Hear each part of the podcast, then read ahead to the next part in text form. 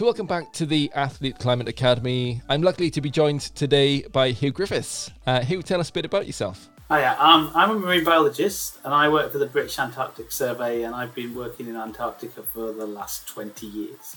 I've been fascinated by Antarctica since I can remember. Um, and one of the reasons why I'm so fascinated by it now is the remoteness of it.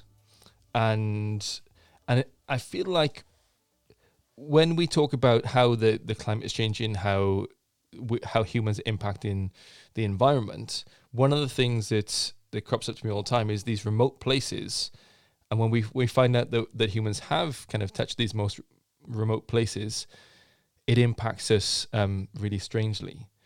But so in Antarctica, obviously, no one except scientists really live there. Have you have you lived there for a bit? Only on ships. So I spent three months at a time as a maximum kind of living on a ship. So it, it's kind of nice because you get to move around. It's not like being stuck in one place. But I've visited, I've been lucky enough to visit all the UK research stations and a few other nationalities as well. So you get a kind of taste of how different people live in different parts of Antarctica as well. And the weird thing is the national stations reflect the countries they come from. So like the Brazilian one was like 30 degrees or whatever. And the the the British ones are very British and the German ones are very German. So yeah, it's it's a like even though it's the most remote place you can think of, it still feels weirdly like visiting another country every time you go from another base.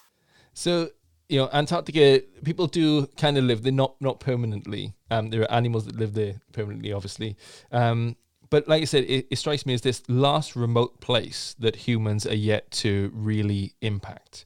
But now with climate change, we are seeing that even though we're not right next to it, we don't. No one lives there permanently.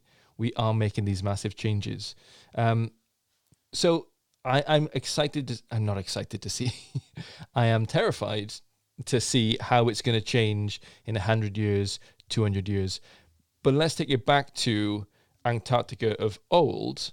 How has it changed from when it first formed as was it the fifth largest continent to how it is today. Um, how did Antarctica become what it is now? That's a really interesting question because most people think, oh, Antarctica is at the South Pole. That's why it's cold. And it must always have been cold or been somewhere else if it was ever warm. But I have colleagues who are paleontologists and they can show you fossilized trees, fossilized animals, all sorts of things that show you it was a, a really lush and rich place. On the land had forest, and the sea had you know huge dinosaurs and swimming marine reptiles and everything, and it was pretty much in the same position as it is now, about hundred million years ago. But the difference was it had other continents attached to it. So instead of as it is now, it's a continent surrounded by ocean, and that ocean is at about between about 40 degrees south and 60 degrees south. So if you've ever heard of the roaring 40s or the furious 50s or the screaming 60s, that's basically the windiest place in the world. And because these continents have moved away from Antarctica, there's no land masses at that latitude. So the winds don't get stopped by anything or slowed down. So they spin around the Earth at that latitude, whipping up the ocean and moving it around with them. And so because these continents moved away, the ocean, instead of going up and down, bringing warm water from the tropics down to Antarctica, has created this almost washing machine effect around Antarctica that keeps it thermally insulated from the rest of the world. And so the warm water can't get in, and the cold water stays around Antarctica. And with the six months of darkness, it just gets colder and colder to the point where ice sheets grew on the land and the forests were gone. And that was although the dinosaurs died out 60 something million years ago, it was actually only really in the last kind of 20 million years that Antarctica has really started to get cold. So, for most of Antarctica's history, it hasn't been this massive slab of ice that's four kilometers thick. It's actually, it was for much longer, it was a almost tropical looking place. And now you won't find a plant bigger than a moss on the entire continent. And so we've gone from forests to moss, and the biggest animals would have been dinosaurs, and the biggest animals we have now are mites and wingless midges. So literally, the biggest land animals have six legs, but are you know fit on the head of a pin kind of animals. So we, it's been a huge change, but what we have now has been pretty stable on and off with ice ages for millions of years. So, like you say about things changing, a lot of the th- life that lives in Antarctica has only ever known cold temperatures. I, it's something that I actually dedicated an entire talk to the to Milankovitch cycles and um, and high ice and ice caps because one of the things that crops up time and time again, especially with uh, our changing climate, is that well the the climate changes naturally anyway, which of course it does. Um, but that doesn't mean that humans can't also be changing. Um, what one of the things we say is, you know, so Milankovitch cycles being um, the the orbit of the Earth. Sometimes we get we get that changes from a circle into a, a more of an egg shape. Uh, sometimes we tilt more towards the sun. Sometimes we tilt more away. Um, and at the moment, we're in kind of like an average of all of those things, where humans are just in a really special place where we can hijack the the, the climate in a way that that might not have been possible before. Um, so the, there are natural changes, and you know, like you say, Antarctica has kind of survived a lot of those changes. It's been ice for for millions and millions of years now. Yeah, and we do know that that ice has grown and shrunk, and that's one of the amazing things that we have anything left on the continent at all. If you imagine four kilometers of ice above your head, how much weight that would be on you. The whole continent is roughly a kilometre squashed further into the ground than it should be because of the weight of that ice. So if you if the ironic thing about melting Antarctica is sea levels would definitely rise and you know, my house in Cambridge would be gone. But Antarctica would pretty much gradually grow out of the ocean again because of the ice would be taken off it. And that's kind of crazy in itself. But Antarctica also, the life that lives on the continental shelf, for example, or these animals and plants that live in the tiny pockets of this modern day Antarctica, about 0.4% of the land is exposed out of the ice, so is rock. And there's no fresh water running anywhere or anything like that. So there's no rivers. So life clings on in tiny patches. So how they coped when the ice sheets were expanding during the ice ages is beyond me. But that's some of the big questions about these things that are called refugia. So small places where life can hang on even though the ice was spreading out. So that's one of the questions we try to answer is where and how did life survive during these what are called glacial maxima, so the expansion of the ice. But at the same time, we also know that we can see clues in life for when we had these warmer periods in the past and the ice has shrunk a bit. So you might have ancient seaways running between what are currently all covered in ice, but would be islands if you melted some of the ice. And that might connect two populations of animals, and you can tell that from their genetics. So biology can help inform the kind of physics of climate models by saying actually these animals did find a way of, let's put it politely, talking to each other and reproducing. Um, so biology studying what we see there now is really interesting, but also everything we see in the world today is a reflection of what's happened before. So whether that's past extinctions or past expansions of animals, and over half of the species we find in Antarctica are unique to Antarctica. And there's something like nearly 20,000 species, we think, in the sea around Antarctica. So if you think of that white desert with a few penguins waddling around, those higher predators make up about 70 species in the whole Southern Ocean. Then you've got the kind of krill and plankton and stuff, which is about another 700 species of things hanging about in the water. Then you get to the bottom of the sea, and there's about 19,000 species that we find about 10 or 20% of everything we find at the bottom of the sea is new to science. And all of that comes from this incredible stability of Antarctica. It's got really quite predictable patterns, well, it has had until we've started messing around with things, where every year the sea ice would double the area of the continent by literally the sea freezes.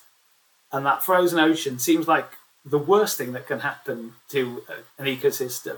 But actually, if you imagine putting up a huge structure that plants can grow on, so these microscopic plants in the ocean tend to sink out. But if you put a load of ice that they can get trapped in and live in, then they've got something to grow on that can support more weight than just floating in the ocean. So the ice supports huge quantities of sea ice algae, and then when that melts in the spring, that rains down on everything and provides food for everything. So you also have the krill, which their larvae overwinter in the sea ice and they're safe from the predators because they're in the tiny gaps in the ice. And them surviving in huge numbers means that they're probably the most abundant organism on the planet in the many billions of organi- of animals.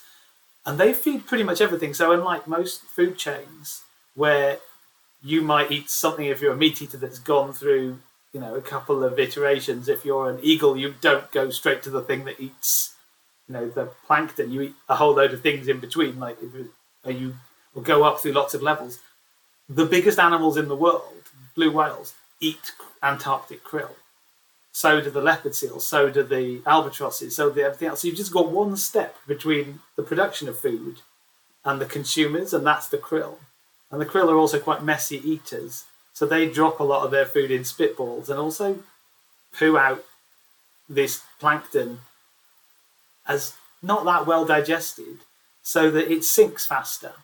So the bottom of the sea, you've got all these top predators fighting out for every last morsel of krill at the top and then eating each other.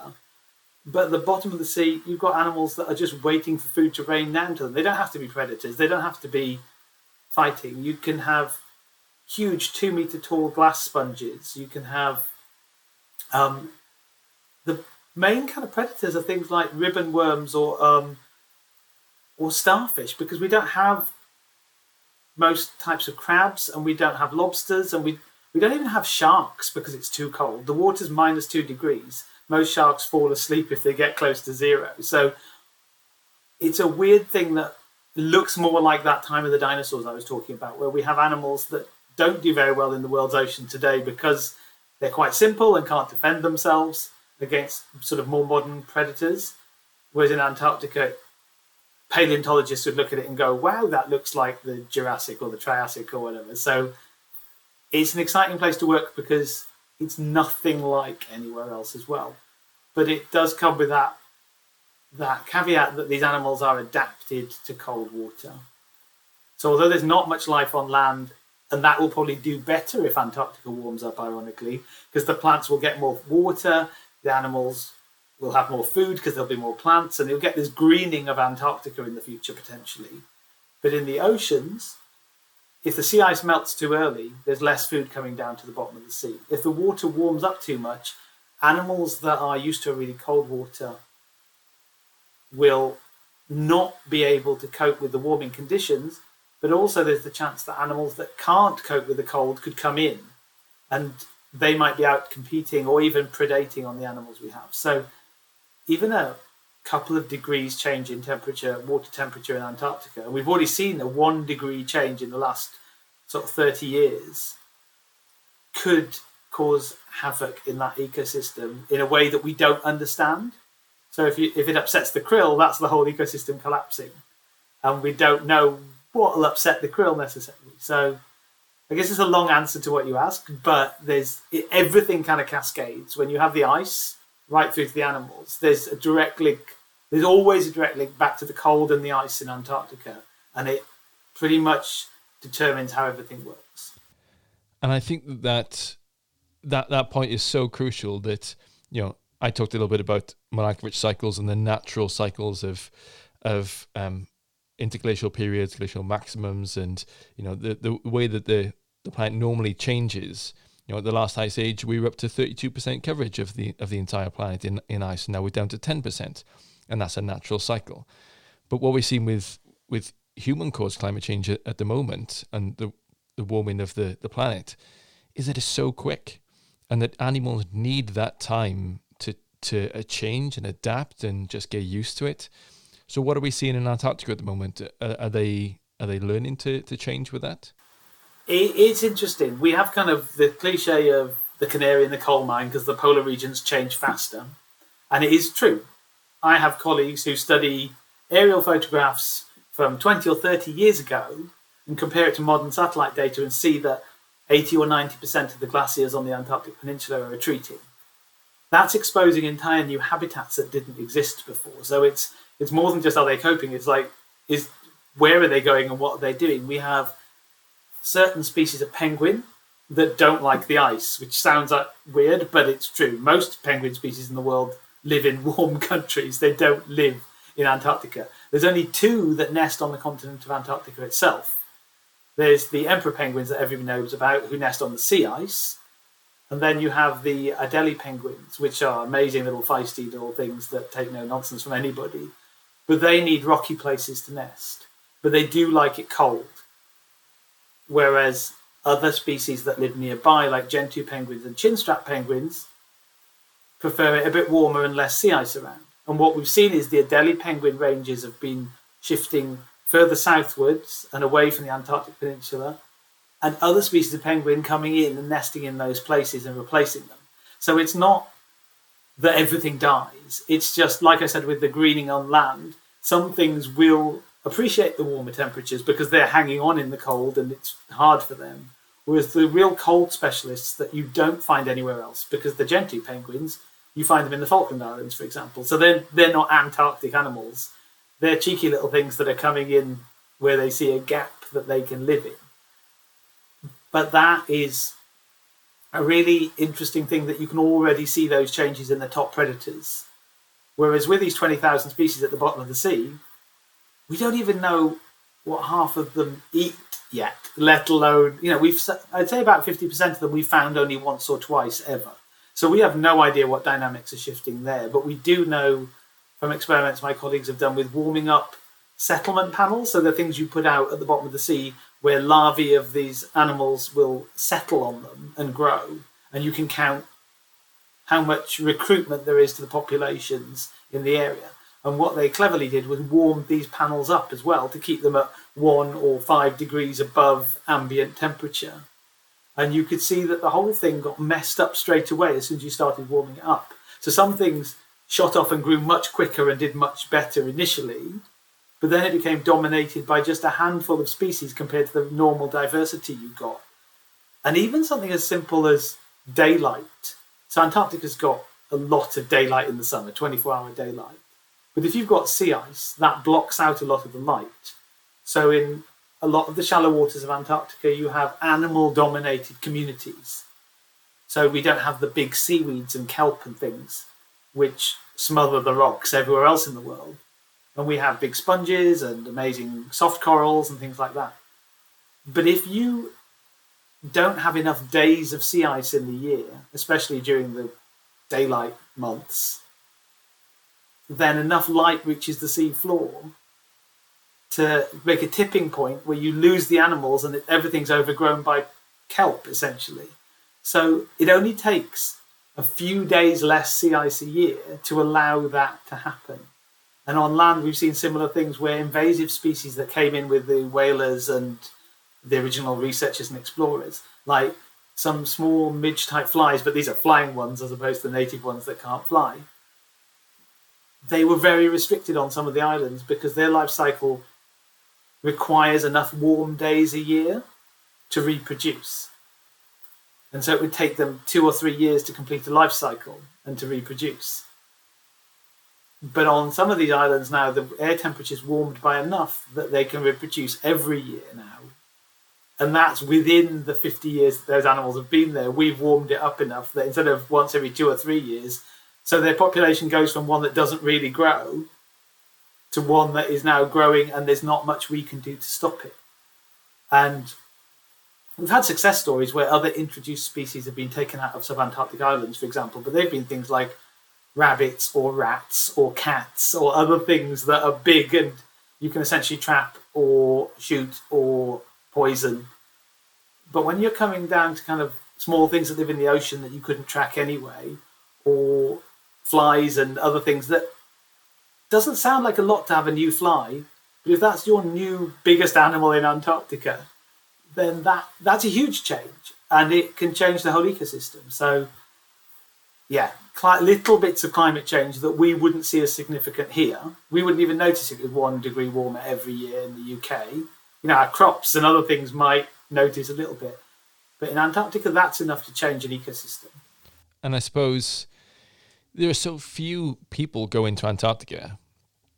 Um, scientists, researchers, um, a bunch of uh, explorers and athletes go down every year as well, whether they they head for the South Pole or being the um, or doing other things down there. Is, is big mountain ranges uh, in Antarctica. This is what on average um, a couple of thousand feet above sea level, so 10,000 feet above sea level. The, the corporate line is it's the highest, driest, windiest, coldest place on the planet. They that's kind of that's what we've come to all our work videos. But it always amazes people because they think there's loads of snow, and actually there's it has it's like a, it's literally a desert. It gets as much precipitation as a desert gets, but it just doesn't melt. That's the difference. So you might be looking at centuries of snow that looks like a lot of snow, but actually it's taken a long time to build it. But it's you know, it's, like I said at the, at the start, and kind of a nice place to, to start to wrap up is that it fascinates me because it is the, the place that feels the furthest away from all of us, but is potentially the one that we can affect most with the, the fossil fuels that we burn, with the the plastics we put into the oceans and everything else. So it's just crazy that this place, this massive continent that's so far away, is still impacted as much as anything else is and the life around it by our daily activity. We think of it as very far away, but when you throw something in the ocean or you burn something or you make lifestyle choices, what you're doing can directly impact a place that you most people don't even know what Antarctica is. They don't know that it's a continent covered in ice. They don't know that it's, you know, had ice for millions of years. They don't know all of these things because people like me, that's our job to know all of that stuff. But they do see it on TV and they think it looks amazing and they think it looks beautiful and they have some sort of instinctive, that thing you're talking about of, wow, that's the most remote, extreme, challenging place. That's the sort of place we should keep clean and tidy and everything else. And the truth is, we find our pollution in the snow, we find it in the ice cores, we find it in the oceans, we find it in the food of the animals that are down there, and we we can't clean it up by running around Antarctica cleaning it up. The way to clean it up is to stop putting things in at this end. The decisions that we make and the policies that we put in place. Um, are going to change Antarctica forever, and, and, it is a beautiful place. It's the last continent that I'm to I've yet to, to visit and, and do uh, science on, which I'm excited about to, to visit one day. Um, but we are very very thankful to have people like you down there. Um, just keep an eye on it because, like you say, it's people people talk about climate change and, and the pollution we have that we make on the planet as we talk about climate change in like oh it's going to happen soon it's going to happen soon it is already happening. Um, and to have people who are tracking that change at the very minimum uh, is great. Uh, hey, Griffiths, thank you so much for, for joining us on the Athlete Climate Academy. Um, cheers. Thank you for having me. Cheers.